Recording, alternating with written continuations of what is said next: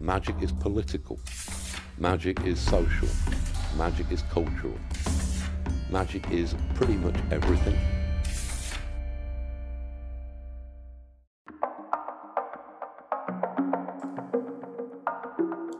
Praise the Sun, ouvintes do Magicando! Está começando mais um episódio do seu podcast preferido de capirotagem. E não, eu não sou André Fernandes. Aqui quem fala hoje é a Carol Alves, ou Black Filipeta para os mais íntimos. Eu sou uma bruxa, bibliotecária, que adora ler livros de bruxaria em conjunto com outras pessoas. E eu tô invadindo os estúdios do Magicando hoje para trazer essa proposta para vocês. A gente vai ler o capítulo 5 do Mágica Visual em conjunto com o Marcos Keller, Vinícius Ferreira e a Lívia Andrade. E a gente já volta. Opa,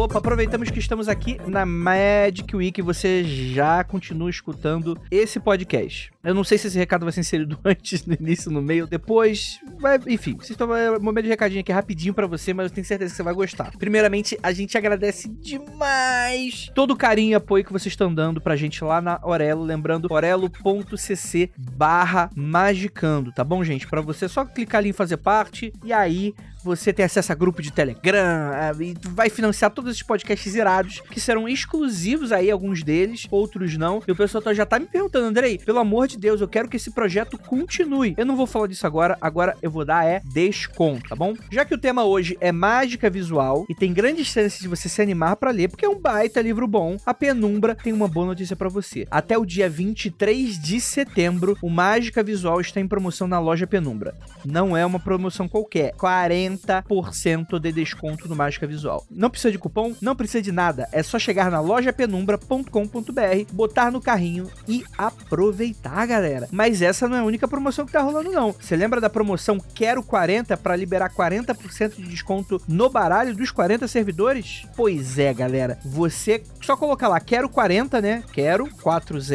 ali no cupom de desconto para você ganhar 40% de desconto no baralho. Mas ó, quem apoia a gente tanto no Apoia-se quanto na Aurelo, você tem um cupom, ó, secreto então, ó, a galera do Apoia-se já recebeu. Eu não vou mandar de novo, não, tá, galera? Vamos pro Apoia-se. A ideia é todo mundo pro Apoia-se, em algum momento, né? Pra você que já tá na Aurelo, eu vou liberar nesse exato momento no nosso grupo do Telegram e por e-mail o cupom de desconto pra mais de 40, mais, mais, mais de 40, mais de 40% aí de desconto no baralho. Então, galera, corre lá, aproveita, tá bom? É só depois de você entrar lá no, no aplicativo do Aurelo, vai estar tá um TXT e aí vai estar tá lá, desconto mais do que 40. É, eu vou dar para vocês o cupom de desconto que não é mais do que 40, tá, gente? Eu vou dar lá um cupom de desconto, um códigozinho ali. Caso você seja apoiador, você desbloqueia esse TXT ali no agregador Elo, né, do Magicano. Lembrando, esses valores só vão até o final de setembro. Então, aproveita a Magic Week porque o aniversário é do Magicano, mas quem ganha é você. As promoções só valem na loja penumbra.com.br e tem data para acabar. Então, aproveita.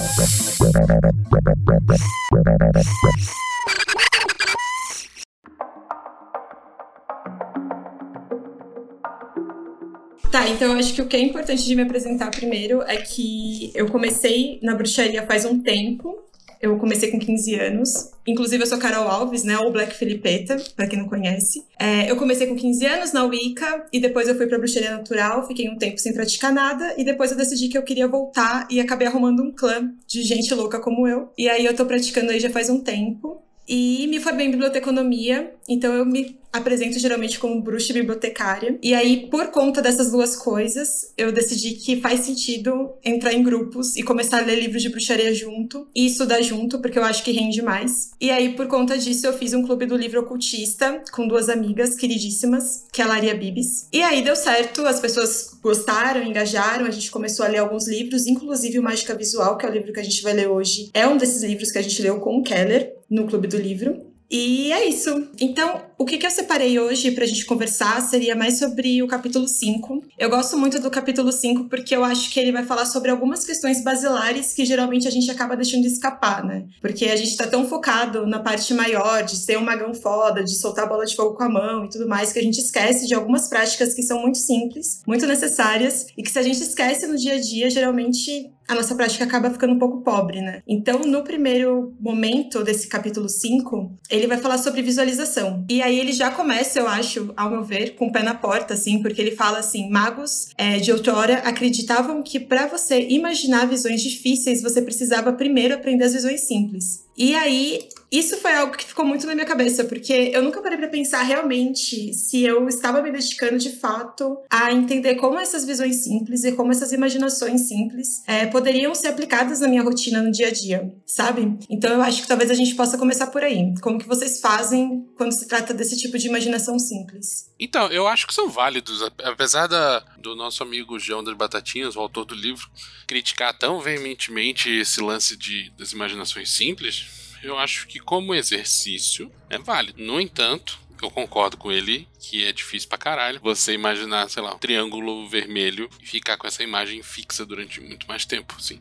E que, exceto como exercício, isso não tem validade nenhuma. Como. Tipo, não, isso, não, isso por si só não vai gerar resultado direto. Você não vai aprender muita coisa sobre você mesmo apenas visualizando um triângulo vermelho, por exemplo. No entanto, isso pode sim ser um exercício que se torna a base de outras capacidades que você pode vir a desenvolver no futuro. Existem outras formas de desenvolver essas capacidades? Sim, e inclusive esse capítulo inteiro é sobre isso. Isso daí de você desenvolver uma coisa que, é, em teoria, não tem uma prática, não tem motivo prático inicial, na verdade é de muita coisa de, de, de, você vai estudar. Você vai estudar arte marcial. Vinícius, você tem uma história que você diz assim: ah, na escola de militar você aprende equitação. Ninguém mais vai pra guerra montado a cavalo. Mas você ainda aprende o raciocínio, mais ou menos, tipo assim, é um raciocínio que você aprende a raciocinar daquele jeito e, e, você transpõe esse, esse conhecimento para uma coisa que é mais prática. Você aprende a deixar de ser um cavalo, no fim das contas. Eu acho que não tá funcionando muito bem.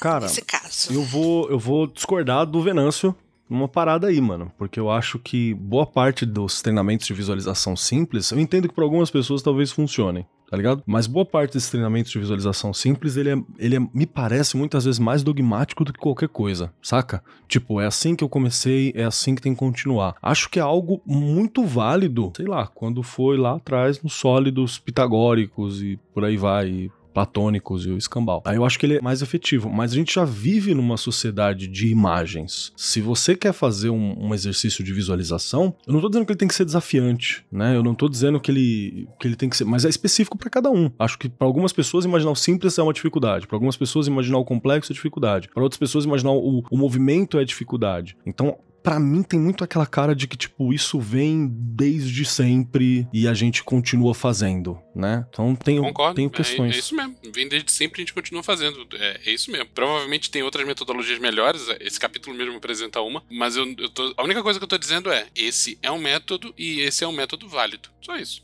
Esse é um dos métodos existentes. É esse, basicamente esse é um dos métodos existentes. Isso. Isso definitivamente Mas é um método, né? Como diria a Nanda, né? Esse definitivamente é um método. Mas, é, Keller, eu acho que você levantou uma coisa agora, eu acho que tem muito a ver pelo fato de você ser professor, você ter levantado isso, que é tanto na escola atual, ou pelo menos na última vez que eu estive numa escola, quanto quando você vai ensinar é, é, esses manuais de magia, tipo, você não faz primeiro uma, uma análise do aluno Agora você pode fazer, tipo assim, se você parar, vamos lá, o que eu quero dizer é o seguinte: talvez você tenha que dar um pé atrás, você vai trabalhar em, em, em, sobre visualização, talvez você tenha que dar um pé atrás e olhar, tipo assim, quais são meus pontos fortes e quais são meus pontos fracos, primeiro, entendeu? Tipo assim, ok, eu tenho facilidade de visualização? Sim, não. Quais são as coisas que eu tenho de, de facilidade? Ah, eu consigo fazer movimento, eu consigo visualizar durante muito tempo, eu consigo manter a visualização. Eu acho que você colocando um pé atrás e, e fazendo, tipo, a sua ficha de personagem sobre a visualização, talvez você aproveite melhor tanto esses manuais que estão aí desde sempre, quanto esses manuais mais novos que o, por exemplo, que as técnicas que o João das Batatinhas está propondo. Gosto, gosto. Eu acho, acho interessante a, a, a, proposta e realmente, numa época em que tudo isso tinha, você tinha uma, uma ideia de padronização, né? né? Padronização era parada. Então esse foi o caminho que eu fiz, esse é o caminho que é o caminho certo, é o único caminho possível. Então imagino que, que muita coisa era assim. E sim, hoje em dia você consegue atuar diretamente naquilo que você acha que está com dificuldade, diretamente naquilo que você acha que é uma necessidade, diretamente naquilo que é uma questão. Então acho que nós não podemos ignorar essas possibilidades de hoje, né? Eu, eu fecho bastante com isso. A única questão que eu fico pensando, eu acho que por conta da minha vivência no Clube do Livro, principalmente, eu acabo sendo muito advogado da pessoa que acabou de começar. Sabe a pessoa que não faz ideia de como fazer uma visualização? esse camarada. E aí eu fico pensando, talvez, em trazer um pouco para essa vivência, essa vivência mais básica mesmo. Tipo assim, eu preciso começar a fazer visualização, eu não sei por onde começar, não ouvi um magicando, não sei absolutamente nada. Como que eu faço isso, sabe? E eu acho que nesse capítulo, talvez ele traga alguns exercícios que ajudem bastante nisso, sabe? Para quem realmente tá começando do começo, né? Como você faz para visualizar ali, você fica pensando nesse círculo ou triângulo vermelho, como o Vinícius falou. E eu acho que talvez a gente possa voltar um pouco para isso, assim, como era no início para vocês, sabe? Qual foi teus primeiros exercícios de visualização? Lívia, que recentemente estava nesse, nessas palhaçada. Tem, tem algum controle nisso aí? Então, eu sempre tive muita facilidade. Eu acho que a minha grande escola de visualização se chama RPG. Exato. então, eu sempre tive muita facilidade de visualizar as coisas, mas eu tive sempre tive dificuldade de manter a visualização. A visualização sempre modifica e tal, é mais. Ela é livre. Eu nunca tive a, a, necessidade, antes de começar a praticar, nunca tive a necessidade de tentar manter. Tipo, eu vou visualizar o triângulo vermelho aqui, esse triângulo vermelho vai continuar sendo um triângulo e é vermelho, entendeu? Isso eu não tinha isso. A visualização se mudava do jeito que ela queria e fazia o que ela queria. Eu não tinha essa prática de, de, de manter a forma. Era uma coisa que eu fazia, uma espécie de meditação que eu fazia antes de dormir sempre. Esse negócio dessa visualização livre. Então, para mim, é fácil, mais o RPG. E devido àquelas experiências na, em Amsterdã, depois disso, Caso vocês não estejam sabendo. Foi o Big Mac, né, que você comeu. Foi um Big Mac, foi um Big Mac de cogumelo que eu comi lá. Isso mesmo. Minha visualização melhorou, eu vejo mais claramente. E o tempo que é, é a permanência dela, tanto nos os sonhos quanto a visualização, a permanência é mais clara. Foi a coisa mais recente que mudou nisso. E, e tipo, não teve outra coisa a não ser a experiência fúngica. Agora, eu concordo com o Keller que, que, tipo, nós estamos num negócio bastante visual. É TV, é imagem o tempo todo. Eu acho que. Posso estar falando muita merda, tipo, eu acho que a maioria das pessoas não vai ter dificuldade em visualizar uma coisa, mas talvez visualizar detalhes ou manter a visualização. Eu acho que talvez seja mais uma, uma situação mais, mais comum de todo mundo. O que, é que vocês acham? Eu acho que, assim como eu escuto muita gente se queixando disso. Eu também tenho uma dificuldade grande de visualização. Isso é uma coisa que eu preciso socar dentro da minha prática à força, porque não é uma coisa que eu tenho uma facilidade natural. O autor do livro, nesse capítulo, fala que não existe esse negócio de facilidade natural. Eu discordo dele também, porque para mim é muito mais difícil visualizar imagens do que imaginar um som, por exemplo. Eu concordo com ele de que você pode exercitar isso aí como se fosse um músculo tal. De verdade, é, a minha visualização hoje é muito melhor do que era 20 anos atrás. Mas isso é uma coisa que não faz parte do meu treinamento inicial com magia, vamos dizer assim. Minhas primeiras experiências foram com meditação e aquela vertente de meditação que força você a fechar o, a tela mental, apagar tudo ficar ali no escurinho, sem visualizar nada. Se aparecer a imagem, você chuta pro lado. E no máximo, quando tem algum pensamento discursivo, você atropela ele com um mantra. Então, eu sempre fui, sempre não, né? Mas no começo eu fui dessa escola de evitar a visualização em vez de estimular ela. Então, a partir do momento que eu me deparei com a necessidade de exercitar isso foi um pouco mais difícil, porque era uma coisa que eu combatia até então. Não sei se isso tem alguma explicação neurológica, não sei se eu tenho uma predisposição genética para isso, não sei, não sei. Mas para mim, visualização não é a forma mais natural de praticar magia e é uma coisa que eu tenho que forçar a barra. Hoje eu sou muito mais competente do que eu era tempos atrás, mas eu tenho certeza que outras pessoas são muito melhores do que eu nesse aspecto e eu também tenho certeza que isso não é o que eu faço Eu acho melhor. que também tem uma questão também, que é, que é o rolê pensando no ponto de vista do, do iniciante, né? Como a, a dona Black Filipeta aí puxou, que ninguém explica bem o que é visualização, né? Você fala, parece que o bagulho, o que que é? É o Jarvis que tá botando um Breguenites 3D em luz na minha frente? Saca? A gente fica nessa, o que que é? O que que eu tô falando quando eu falo de visualizar? Primeira vez que eu ouvi falar da tela mental, eu acho que foi lendo John Fortune. John Fortune que usa, acho que esse termo muito claramente, assim, de tela mental. E me ajudou muito a entender algumas coisas, porque não é algo que vai sobrepor a minha visão principal, mas ela é um conceito, uma ideia que eu consigo manter fixa na cabeça e ter a impressão de que eu tô vendo ou eu ou ver ela no olho da mente. Esse eu acho que é outro termo que ela utiliza também, a John Fortune de olho da mente. Então aí eu acho que fica um pouco mais fácil.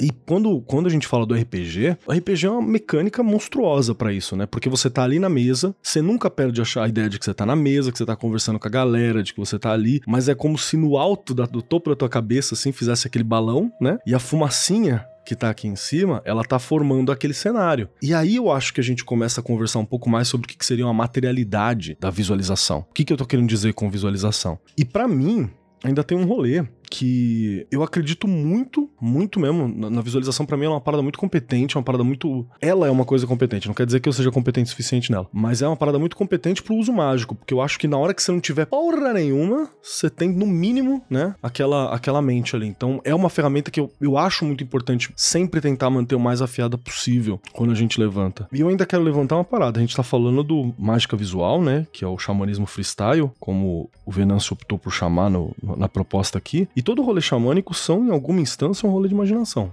Eles têm um, um, eco na matéria, né? Eles têm um eco na matéria, alguma coisa que você tá fixando e tal, mas ele é um rolê de imaginação. E ainda tem uma parada que, que eu vou ficar quieto. Depois eu falo da parada porque eu já tô puxando pro outro tópico. É isso aí. Olha o Comic Code Authority funcionando aí.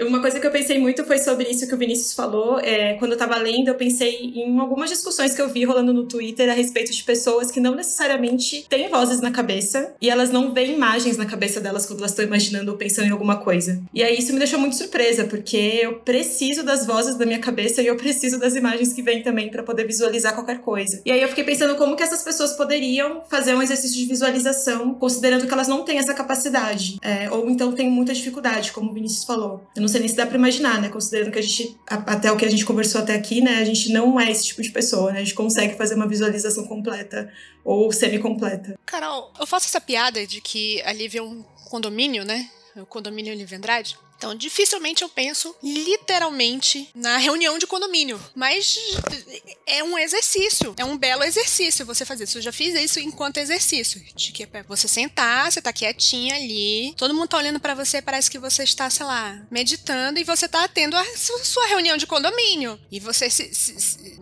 um momento fragmentado, talvez. Mas eu acho que e, se você fizer essa assembleia, é uma forma também de você lidar. Você não tem uma imaginação é, pictórica. Sua, sua imaginação é muito mais de vozes. É, é, eu acho que dá para fazer uma grande reunião, uma CUT, uma assembleia de, de condomínio e tal. É uma técnica que eu já fiz. É confuso? É confuso, mas depois você vai colocando ordem no, no condomínio. Você, afinal, você é o síndico. A gente sabe que o síndico não tem uma autoridade totalmente mínima. Eu acho que o rolê de narrar é uma boa saída. Porque às vezes você tem dificuldade para montar a imagem, mas você tem a voz, né? Eu tenho abracadabra, eu falo enquanto crio, né? Crio enquanto falo. Você tem como, como narrar. É uma saída que eu já conversei com alguma com o pessoal no Twitter, assim, como uma forma de, de estratégia para lidar com essa dificuldade de visualização às vezes. Não, tem um videogame que é isso, não é? Que é tipo, você vai fazendo as coisas e a pessoa vai falando, e então ele abriu a porta e tereréu e tal. Então acho que dá para você fazer o, o, narrador, né? Tipo, você pode até quebrar a quarta parede, olha e fala assim: ah, isso aqui vai dar tudo certo. Uhum. Nota, não deu. isso. É, então, eu sou um exemplo vivo de que esse lance de você imaginar, no sentido de ter imagens, não necessariamente é um mecanismo imprescindível para que você consiga acompanhar uma narração, uma história, alguma coisa desse tipo. Exemplo, eu leio um livro de ficção, de capa a capa, sem imaginar na minha cabeça qual é a cara dos personagens. Não faço questão. Aí daqui a sei lá, dois anos, alguém vai lá e fala, pô, vai sair a adaptação pro cinema do livro que você leu. Ah, que maneiro, quem, quem que vai fazer? Ah, fulano vai ser o personagem principal. Tem que parar e pensar, tipo, a descrição que davam do fulano bate com a descrição desse ator? Ah, acho que sim, hein? Pô, capaz de ser bacana. Tipo, eu faço zero imaginações visuais na minha cabeça enquanto eu tô acompanhando ficção. E é a mesma coisa para RPG para mim. Então, o que a Lívia tá falando de ah, o RPG me ajudou a ter imaginação visual para mim, eu jogava RPG também e, e, não ajudou porra nenhuma. Sim, mas Vinícius, uma imaginação visual do RPG, de quando eu tô lendo o livro, eu também não eu, eu não faço aquela imaginação certinha. É mais uma questão de sensações, o que aquele personagem me passa. Às vezes é, tem, ah, tipo aquela pessoa era uma pessoa muito, sei lá, metida besta. E a minha o, o que eu tenho no meu imaginário do que faz uma pessoa parecer metida besta não é exatamente a descrição daquele personagem que o cara tava passando. Então eu, eu fico com essa sensação dúbia. Mas, por exemplo, em, em RPG, principalmente quando você tá em, em, batalha, dependendo do mestre que você tem, você visualizar as coisas mais certinho. Tipo, eu tô a tantos metros disso daqui, tarará. Quando você não tem as figurinhas e tal, as miniaturas, é importante, entendeu? Eu, eu não digo assim no, no trait, tipo, ah, eu estou, consigo visualizar perfeitamente o meu personagem meio elfo, não é isso. Entendeu? Eu acho que é, quando a gente não tem a necessidade de visualizar perfeitamente, a gente fica com uma coisa meio nebulosa. Que eu acho que tem uma outra questão importante você ter algum controle da visualização que é você controlar pensamento intrusivo e visualização que você não quer. Isso é outra parada. Então você saber. Aí é, sim. você saber simplificar, porque tem uma Sim, parada. isso daí assim, é mano. foda. Tem um magista, uma pessoa que tem algum desenvolvimento aí, quando você cria um bagulho na tua cabeça, esse bagulho tá criadaço, né? Ele tem alguma influência em você, no mundo que tá à volta e tal. Então é importante você saber o que fazer com essas paradas também. Isso é outro ponto. Então treinar, treinar a visualização não é só pra criar, é pra saber quando você não deve botar energia numa ideia ou quando você não deve botar energia demais num bagulho pra deixar aquilo morrer de fome também. Fica aí no ar. E isso é particularmente verdadeiro depois de você tomar um chazinho diferenciado aí. Comer um shimeji do capeta.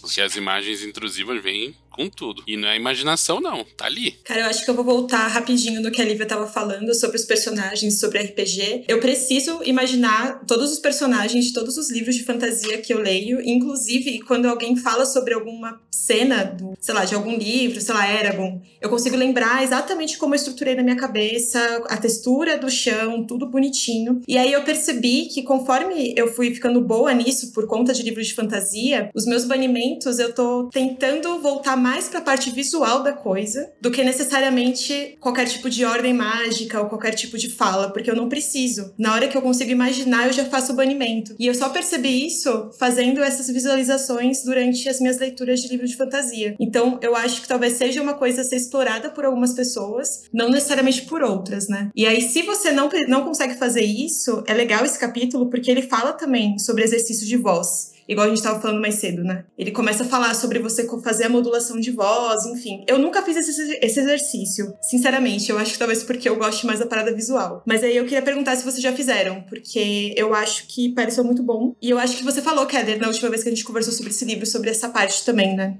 Imagino que sim, que foi pra explorar, né, as, as paradinhas que você tem, pra explorar os seus sentidos internos, como é que você percebe. Porque isso é, isso é uma coisa muito louca também do João das Batatinhas. O ser humano, ele é. Talvez eu fique um pouco palestrinha, então me ajudem aí. O ser humano, ele é uma criatura anfíbia no sentido que ele tá tanto no plano físico quanto ele tá no plano mental, né? A gente tá ao mesmo tempo. A gente tá se vendo e a gente não tá, a gente tá na ideia. gente- Eu tô conversando, sei lá, com o Venâncio, eu tô conversando com o Venâncio físico, mas eu também tô conversando com o Venâncio que eu, que eu representei na minha cabeça, né? E, e tudo isso tá acontecendo simultaneamente, uma coisa tá ligada à outra. Quando eu olho pra uma mesa e vejo aquilo como uma mesa e não como um banco, é porque tem uma representação na minha cabeça de que aquilo tem uma função, que é uma função que não tá intrínseca a ela, foi a minha consciência que deu.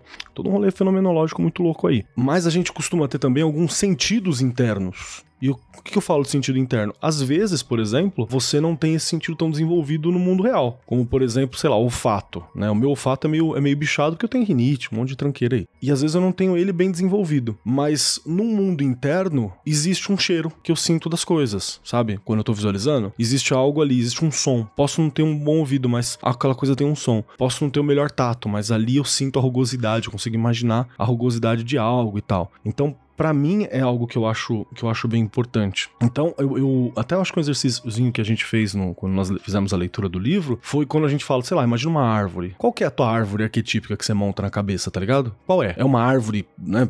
Sei lá, barbárvore gigante? É uma árvore fina? É uma, um limoeiro? Uma laranjeira? É, o que, que você pega mais? A luz incidindo sobre ela? Ou a textura que ela tem? É o chão? Né? Qual que é? Qu- Quais são os sentidos que estão mais ativos na mente e qual que não são tão ativos assim? Aí você fala, porra, mas pra que que serve isso? Não, não tem erro, não serve pra nada, serve pra você se conhecer, tá ligado? Serve pra você entender quem você é, qual que é teu sentido que faz mais referência e e eu acho que esse é o objetivo do capítulo, né? É um, é um capítulo de exploração, é um capítulo de ferramenta pra você começar a dar uma expandida nesse mundo que tá por dentro, né? E falando do exercício em particular que a Carol perguntou, eu já fiz e sim, o resultado é exatamente o que você espera lendo. É aquilo ali mesmo. Não, não, pera, Funciona peraí, peraí. É, O resultado é exatamente o que você espera. E- Ele fala, vo- você vai fazer o exercício tal e você vai ter resultado tal. E sim, é exatamente isso que acontece.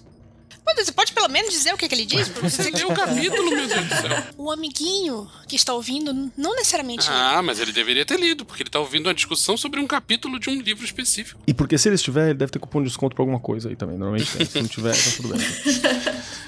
Tá, mas falando então, já que a Lívia tá insistindo, ele fala que, por exemplo, se você tá narrando o que acontece ao seu redor, muito calmo, sentadinho, de boa, e vendo, sei lá, estou aqui sentado, estou na sala, tem um vizinho filho da puta com a furadeira ligada, tal. E você ficar falando isso em voz alta é uma coisa. Se você muda a modulação da sua voz, e começa a falar isso com a voz mais animada, tipo de locutor de rádio, você começa a achar tudo muito mais divertido. Nossa, que legal, cara. Tem um vizinho aqui com a furadeira ligada, uhul. E se você começa a falar tem um vizinho com uma furadeira.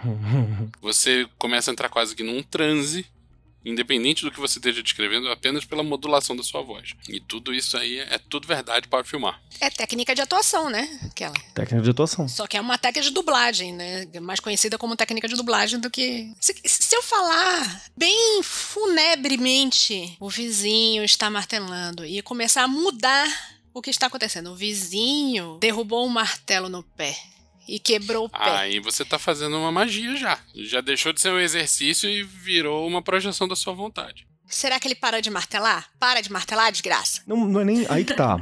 Tem uma outra parada da gente colocar. A magia do Fraz, ela tá muito próxima do paradigma psicológico também, né? Porque a escola que ele, que ele trampa, que é a ordem de Maat e tal, ela tem um peso muito forte da psicanálise, da, ali além do rolê mágico. Então também tem um rolê que não é que é uma, uma, um tipo de magia, um tipo de interpretação da magia que não quer alterar o mundo. Quer pra caramba. Só que também compreende que boa parte para alterar o mundo passa por você fazer as alterações da tua percepção desse mundo. Então é meio, é meio, meio doido. E aí é muito louco como isso tem a ver. Tipo, sei lá, pega um texto filosófico, eu tô com um texto do Sartre aberto na minha frente né? É, do, do, Sartre não, do Stratern falando sobre o Sartre, que fala assim: só dois palitos. Você pode ler ele falando filosofia pessoalmente envolvente, ou para os seus críticos, a teoria última da introspecção, beirando o solipsismo, que é a crença de que só eu existo.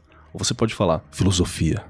Ela é pessoalmente envolvente, ou os seus críticos, a teoria última da introspecção, beirando o solipsismo, a crença de que só eu existo. Você já muda a, a, a, postura que você tem na relação com o texto e o que, está acontecendo com ele. Então, são técnicas, de novo, para alterar a tua relação com o mundo em volta. Você tá puto com algo? Por que, que você vai descrever aquilo na tua cabeça a milhão? Pra aumentar a putidão, né? Você pode tentar deixar aquilo mais agradável, você pode alterar um pouco daquilo. Eu acho que dá pra fazer isso com limites. Porque, sei lá, se tá um, um bagulho martelando, eu vou continuar puto com o martelo em algum momento. É, hum. Keller, mas deixa eu te falar uma coisa. Você tá lendo aí, sei lá, o Sartre, sei lá o que, que tá falando. Essa segunda voz que você fez, você muda você, como visualiza o mundo e a calcinha de algumas pessoas e volta. acho que obrigado, então.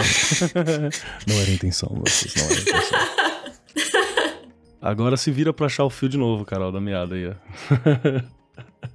É, então, eu ia falar isso. Tipo, meu Deus, vocês foram muito longe. muito bom, gostei. É, mas voltando, eu acho que essa parte da voz é uma coisa que me falta. Gostaria de fazer mais exercício sobre isso para dar uma testada. Mas talvez é, uma impressão que eu fiquei bastante, porque eu sou uma pessoa mais visual, não sei, é, durante o capítulo que ele vai descrevendo todas as coisas que você pode tentar visualizar ao redor, ele fala até da árvore, né? É, não sei, eu acho que deve ser lá na página 75 que eu anotei aqui. Ele fala, tipo, quando você pensa numa árvore, exatamente que espécie de informação sensorial vem na sua cabeça. E aí eu fiquei pensando que muito disso que ele vai descrevendo durante o capítulo me parece quase um exercício para além de visualização de encantamento do mundo também. Essa coisa de você estar tá um pouco mais perceptivo e mais aberto para alguns detalhes que vai passar batido porque você tá correndo e você tá pirando aí na vida e fazendo várias coisas ao mesmo tempo e tal, porque ele realmente descreve com muitos detalhes, né? Enfim, a, não sei, a, o cheiro da grama, a terra molhada e assim vai, sabe? E aí eu fiquei lembrando que parte da, do meu exercício pessoal de visualização, que aí também não sei se é magia, não sei se faz sentido para as outras pessoas, mas que eu acabo fazendo. Eu tiro foto de coisas. Quando eu vou fazer alguma coisa que eu considero especial ou eu acho importante, eu tiro foto daquilo. E aí quando eu volto para ver essas fotos, eu consigo ter de novo e visitar, revisitar de novo essa sensação que eu tive no dia, o cheiro, a textura, a cor, enfim. E aí eu queria saber se vocês tiveram uma impressão parecida ou não, ou se vocês discordam absolutamente do que eu falei. Então, Carol, eu acho muito legal esse exercício da foto que você falou. E acho que basicamente Memento, é isso que todo né? turista faz inconscientemente, né? Você vai lá, tira um monte de foto talvez você não curta tanto o momento porque você tá perdendo tempo tirando foto, mas daqui a 20 anos você vai estar tá lá fuçando no fundo de um baú. Hoje em dia ninguém imprime mais foto. Você vai estar tá fuçando no, no seu Drive, no seu iCloud esquecido e você vai encontrar: caraca, eu lembro desse dia, que maneiro. Eu lembro que aconteceu não sei o que, eu lembro que depois desse lugar aqui a gente comeu um sanduíche muito doido e que teve aquele cara legal que a gente conheceu. E isso num nível muito, tipo, objetivo, né? Coisas que aconteceram. Mas acho que isso pode ser facilmente extrapolado para sensações e e, percepções menos materiais. Tá, tenho a minha opinião agora. Na verdade, eu vou contra essa corrente aí que você tá falando. Eu normalmente, eu. Eu já te disse isso mais de uma vez. Eu. Ah, Vinícius. É, Lívia, por que você tá notando isso? porque você não está prestando atenção na aula, porque a reunião você fica anotando. Eu anoto porque depois que eu anoto, eu não preciso rever a anotação, a não ser que eu vá estudar para alguma coisa. Eu anoto porque. Então não era só desobediência, não. Fixo é, melhor um a anotação. Assim. É, tem, tem, tem, tem, um fundamento. Eu, eu, não consigo fazer uma coisa só, né? Então, desde. Meus professores é, descobriram essas coisas de forma bem, bem chata, às vezes, para eles porque parece que eu não tô prestando, parece que eu não tava prestando atenção na aula dele, e na verdade eu podia repetir palavra por palavra do que ele tava falando só porque eu estava anotando. E, e participar melhor da aula quando eu não estava olhando para o professor. Então, por exemplo, assim, vamos pegar essa ideia aí da viagem, você tira foto. Eu vejo a foto depois e falo assim, nossa, não tem nada a ver com o que eu lembrava. Eu lembro da sensação, eu lembro dos cheiros, eu lembro do que eu estava pensando naquele momento. Mas às vezes não bate. Tipo assim, tipo. Hum, tipo, não era isso. A minha memória não era essa, entendeu? Tipo, a minha memória não tem nada a ver com a realidade. É compartilhada. Tem mais a ver com a minha realidade, a minha memória interna do que a, a, a, compartilhada. Não, eu não vou fazer esse, eu não vou falar esse exemplo. Eu tenho, tenho uma amiga aqui que não sei. Não sei se eu dou esse trabalho pro, pro, pro AJ ou... Vai, Lívia, vai. Tá. Eu tenho uma amiga que diz assim, tipo assim, é esse o problema do pornô, gente. Esse é o problema do pornô. Porque assim, você vê pornô e tem, você acha que, que é, é daquele jeito? Não. Quando você tá trepando, você não tá linda, não tá naquela posição maravilhosa, não tá, tipo assim, pornô amador é uma merda. É um. Você, você tá horrorosa. Não, não, não tente se filmar, não tente se fotografar enquanto você estiver em situações delicadas, porque você nunca vai gostar do que você vai ver. tipo, dentro da sua cabeça é melhor. Interessante, interessante. Cara, eu não sei. Eu não, não sei como, como, como responder nesse momento, assim, também. Mas eu vou, vou pegar um, um, outro, um outro canal, assim, que é nesse rolê do, do que a Lívia tá falando. Existe. O, o texto mesmo ele fala em algum ponto sobre essa fábula científica de que nós todos temos uma realidade objetiva que a gente compartilha, né? E aí, na hora que ela falou desse rolê do pornô e tal, da, da mente ser melhor, me, me puxa muito esse ponto, assim, que, tipo, Realmente, não tem. Não é uma, uma, De novo, somos seres anfíbios, né? Você não tá compartilhando uma realidade naquilo. É só uma, uma estrutura material da onde você parte. E mesmo assim, às vezes você não tá nem sentindo a mesma coisa, porque a forma como você lidar com seus canais de interação com o mundo de fora, né? Com o, o tato, o paladar, o olfato, pode ser diferente. Como eu disse, o meu olfato não é um dos melhores do planeta, assim. Mas tem algumas coisas que bate nele que bate forte, que às vezes não vira, né? Não, não gostei ou gostei muito. Então tem, tem, tem, tem particularidades. Às vezes, sei lá, eu lembro muito daquele aquele caso da mina que era professora, acho que na USP, que era tetracromata, dava aula de arte, e aí ela tava lá conversando com os alunos e falou assim: Ah, vocês conseguem ver aquela folha verde e as veias vermelhas que estão nela? Só ela via a porra da veia vermelha porque ela era tetracromata. Os alunos ficavam, é, sim senhora, tem mesmo. Porra nenhuma, ninguém tá vendo nada. E ela tinha mecanismos de lidar com a realidade diferente, né? Pra, pra fora como que é composta a, a mente da pessoa. Então eu vou ficar em cima do muro. Falei tudo isso pra não dar um ponto final. Muito bom. Ah, que maravilha. Né? O Andrei não tá aqui hoje, alguém tem que, que pegar o um muro e tomar né? para si. Sempre tem que ter alguém no muro. Muito bom.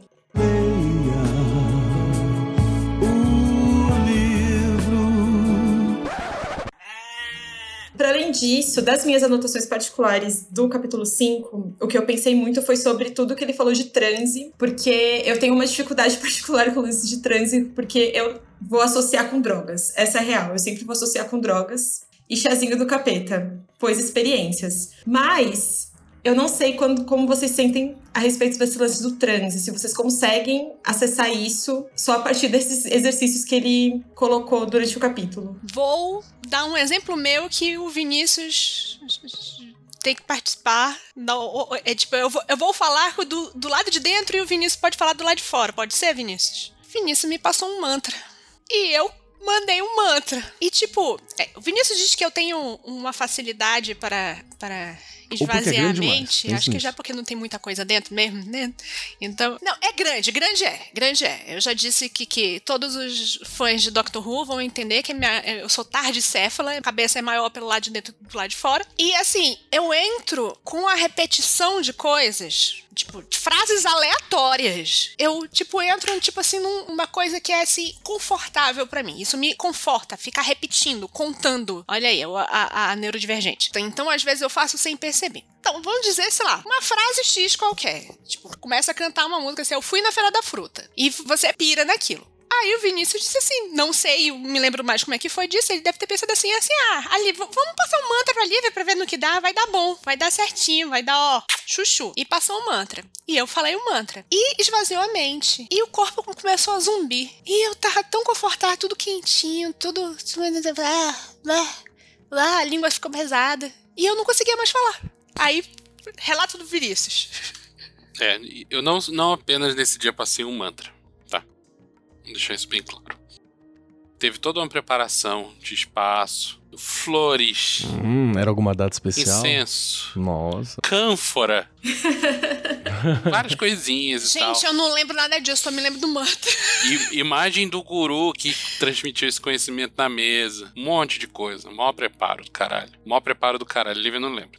Passei o mantra, passei junto com a técnica não foi só um mantra falando, toma esse mantra aí, enfia no cu. Não foi isso. Foi toda uma técnica que acompanha o mantra. Não foi um mantra tirado da cabeça. Foi um mantra muito específico. Passei tudo pra ela, Lívia entrou no bagulho, repetiu, repetiu, repetiu, repetiu, por talvez uns 20 minutos ou meia hora. E eu perdi a Lívia por 5 horas, talvez. Gente, disso. eu não tenho ideia, eu não me lembro de nada disso. Eu não me lembro que eu passei 20 minutos. Eu não me lembro do mantra. Eu não me lembro do mantra. You had one job, Você tinha que lembrar o mantra. Mas é isso, a Lívia, Lívia, já esqueceu o mantra que era importante. E é isso aí, não serviu de nada a técnica no fim das contas. Foi só uma experiência maluca, isolada, que não teve a ver com drogas. E mas é uma evidência era... de que a pessoa pode ficar doidona só repetindo coisa. Mas a ideia Tra... não era esvaziar a mente? Esvaziou a mente. Esvaziou. A ideia era que você voltasse depois. Esvaziou pra caralho, o cara não me lembra de nada. Foi engraçado, porque aí depois ele ficou livre, você também. Tava muita bublé, sabe? Tava. tá, tá gostoso, tava quentinho. Sabe quando você bebe e fica aquela. Sem você ficar de pileque, só fica aquele, aquele quentinho no joelho. aquele gostoso. Não tava pensando nada. Tá uma beleza, tava. Tá, parecia que eu tinha bebido sem ter bebido nada. Era. É, é gostoso gostoso. Então, então vamos, vamos combinar que você provavelmente não fez esforço nenhum para voltar. Tava gostoso? Muito provavelmente não fiz esforço nenhum pra voltar, mesmo porque eu não estava esperando nem ir. Eu simplesmente fui. Mas na hora que você percebeu que foi, que tinha alguém tentando falar contigo, e você Tipo, ah, cara, eu tô aqui tão maneiro. Não, não, não. Eu, eu tava tentando me comunicar com você. Na hora que eu percebi que eu não estava conseguindo falar, que tava tudo morninho demais, eu disse: vamos entrar. Quais são os meus mecanismos para quando isso acontece? Normalmente eu estou bêbada. Então, normalmente eu tenho que fingir que eu não estou bêbada. Então, vamos fingir que está tudo bem. Aí eu tava tentando falar. Na prática tava saindo, é aquele né? negócio. Vamos, primeiro a gente finge, depois a gente consegue, né? Mas vamos fazer aqui um experimento mental. Lívia, se naquele estado mental falasse, Lívia, te desse um tapinha assim na bochecha e falava, Lívia, acorda, o prédio tá pegando fogo, a gente precisa salvar os cachorros agora. Você acha que você não voltava? Hum, olha, de boa. Eu acho que eu voltava, e eu sei perfeitamente como eu voltaria, mas eu não ia voltar do mesmo jeito que quando você me acorda dizendo assim, ei, tá pegando fogo! Entendeu? Que, que eu pulo da cama, abraço um cachorro e saio correndo só de calcinha pra casa? Não, não é isso. Obrigado pela cena, é, viu? Eu, tá tudo eu bem. ia, tipo assim. Paz. Não, não, você não tá falando de podcast com magistas visuais. Obrigado, hein? Ai, que inferno. Enfim, isso são as técnicas do Vinícius me acordar, gente. Aí eu ia tentar. É, a sensação que eu tenho ia ser exatamente naquele momento em que você está muito bêbado e de repente alguém fala assim: Lívia. Não, vamos lá. Lívia com, sei lá, 15 anos, tá na festa, bebendo para caralho. Aí chega, Lívia, teu pai tá aí na, na, na porta, veio te buscar. Aí tu fica reto, você, você fica reto, você tá, tá enxergando tudo torto, mas de repente você fica reto e diz, vou andar reto. Aí o teu pai olha para você e, como é meu pai, fala assim, vou zoar essa filha da puta. E, e dizer assim: vai lá, tá aqui a chave, abre o cadeado do portão de casa. Aí você tem que abrir o cadeado todo bêbada também. Então é, é, é isso, é você tá é fingindo que você está sóbria e isso ia acontecer a mesma coisa. Tipo, se pedisse pra eu voltar, foi, foi- era o que eu tava tentando. Eu tava tentando. Só que como não tinha nem meu pai rindo do meu lado, mandando eu abrir o cadeado, nem realmente a casa pegando fogo, eu tava voltando mais devagar. Agora, o que eu acho que aconteceria, por exemplo, se eu ficasse nesse estado e me dessem, sei lá, papel e lápis de cor e dizer, desenha, minha nega. Ou então faz um- uma magia que nesse estado que você tá, eu acho que ia sair uma coisa cabulosa. Não, beleza. A gente tá Existe. indo longe demais, o assunto era só. Existe transe sem drogas. Técnicas com palavras podem te levar a isso. Talvez não seja tão é sim, legal e caralho. talvez chegar lá dê mais trabalho. Ai, Mas pra existe caralho. pra Qualquer caralho e sim. É, e, e- e talvez seja legal para as pessoas em volta, se, quando você fica, né?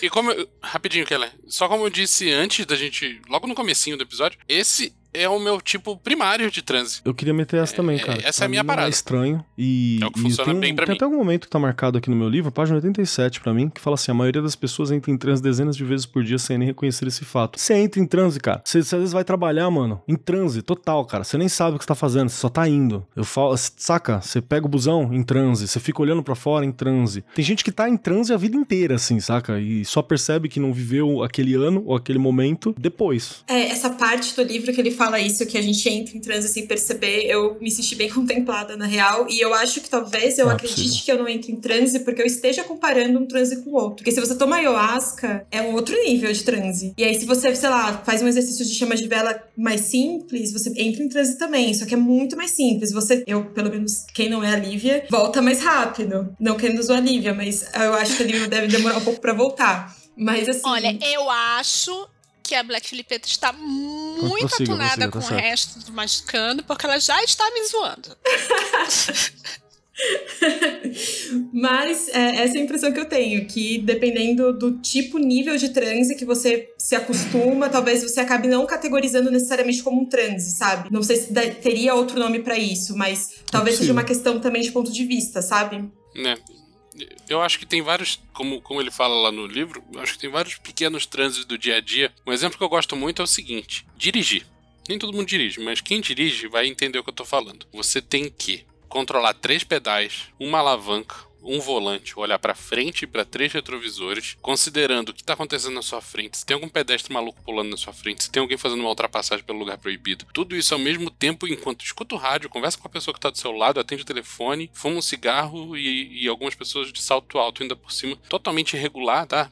Mas é o que acontece. E o lance é, se você parar pra fazer isso conscientemente, pensando, meu Deus, agora eu tenho que passar a segunda marcha. Já era, já era. Você não vai conseguir, saca? Tem muita coisa pra você coordenar ao mesmo tempo. E esse é um tipo de transe desperto. Que você tá fazendo outras coisas ao mesmo tempo, mas tem um pedaço da sua cabeça funcionando num modo diferente de consciência. E eu acho que esse é um exemplo bom de transe do dia a dia, que você, se você não tiver ninguém pra conversar, não tiver passando nada interessante na rádio e tal, e você só tiver indo de um ponto A que você conhece pra um outro ponto B que você conhece, você às vezes se teleporta. Dá mais um exemplo em cima disso também do, do Venâncio, é dirigir mesmo, Isso é cara. muito real. sei lá, você considera visitar uma cidade do lado uma parada mega distante pra qualquer coisa, assim. Mas quando você tá com a cabeça em outro lugar, ou você tem uma coisa importante pra fazer lá, então você vai sem problema, você não percebe aquela distância, aquilo não tem o mesmo peso que normalmente teria, assim. E, e às vezes até leve. Então são diferentes percepções. É, é a tua mente alterando a tua interpretação daquela realidade. Compensação, se tiver que ir até a rua de baixo, uma coisa que você não quer, não gosta ou não se agrada, é um sofrimento eterno, né? Incrível. E, de novo, isso é outra coisa que eu acho muito legal do, do,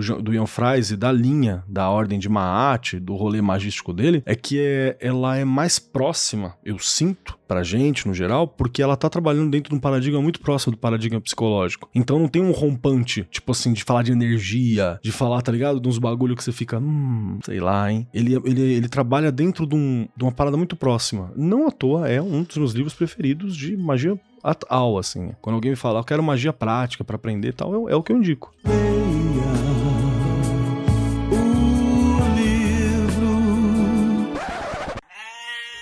Da minha parte, da minha leitura, esses eram os pontos que eu queria trazer. Mas aí, geralmente, eu acho que faz sentido a gente falar outros pontos que outras pessoas que leram também gostariam de trazer, sabe? E aí, assim, tem alguma outra coisa desse capítulo que vocês acham pertinente a gente falar também? Eu acho que a gente deu uma cobertura boa, não, não separei nenhum outro ponto, não. Mas o que eu. Se eu tivesse que bater o martelo em alguma coisa é. Quem só leu e não fez os exercícios, fica aqui a recomendação para fazer os exercícios, porque isso muda de fato a perspectiva. Faz os exercícios e depois relê o capítulo.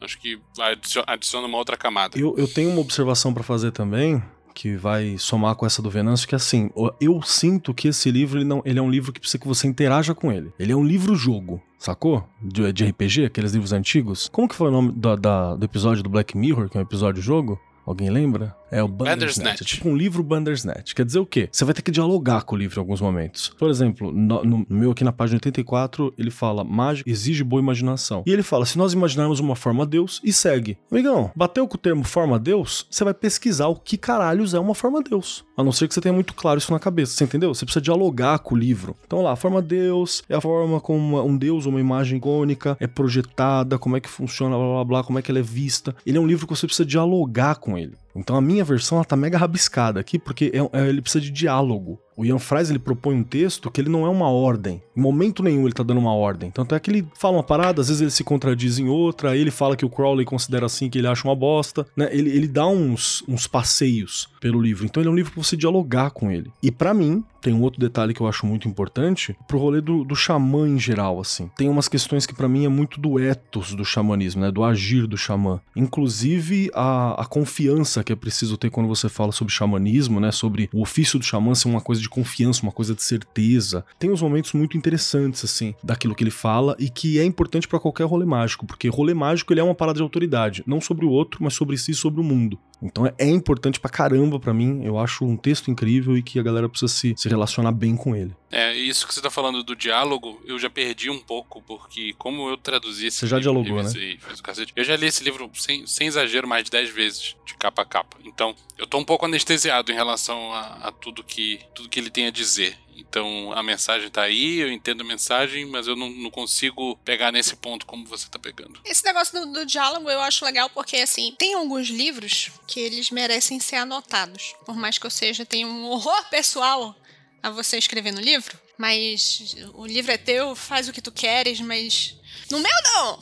Eu coloco muito post-it. Desde que quando eu, eu, eu, tinha que fazer resenha de livro e tal, essas coisas, eu fazia muito isso. E, é, e o que você tá falando é exatamente o que eu faço normalmente quando eu tenho que fazer resenha, Kelly. Eu vou colocando os post-its e eu vou fazendo perguntas para o livro. Tipo, como se eu estivesse conversando com o livro. Ele fala, ah, não sei o que, não sei o que lá. Mas como? Mas vai fazer o quê? Por quê? Entendeu? Então, na verdade, as minhas anotações são muito mais de perguntas e, e, e, e às vezes até um pouco comentários sarcásticos em cima do livro, como se eu estivesse conversando com um amigo num bar mesmo. E esse livro é um livro perfeito para você fazer isso. Muito bem, então eu diria que a gente tem o primeiro encontro aí do Mágica Visual ou um meio encontro do Mágica Visual, porque a gente só leu um capítulo. Muito que bom. Gostei, gente. Obrigada. Show de bola. Muito bom, muito obrigado, Carol. Show de bola.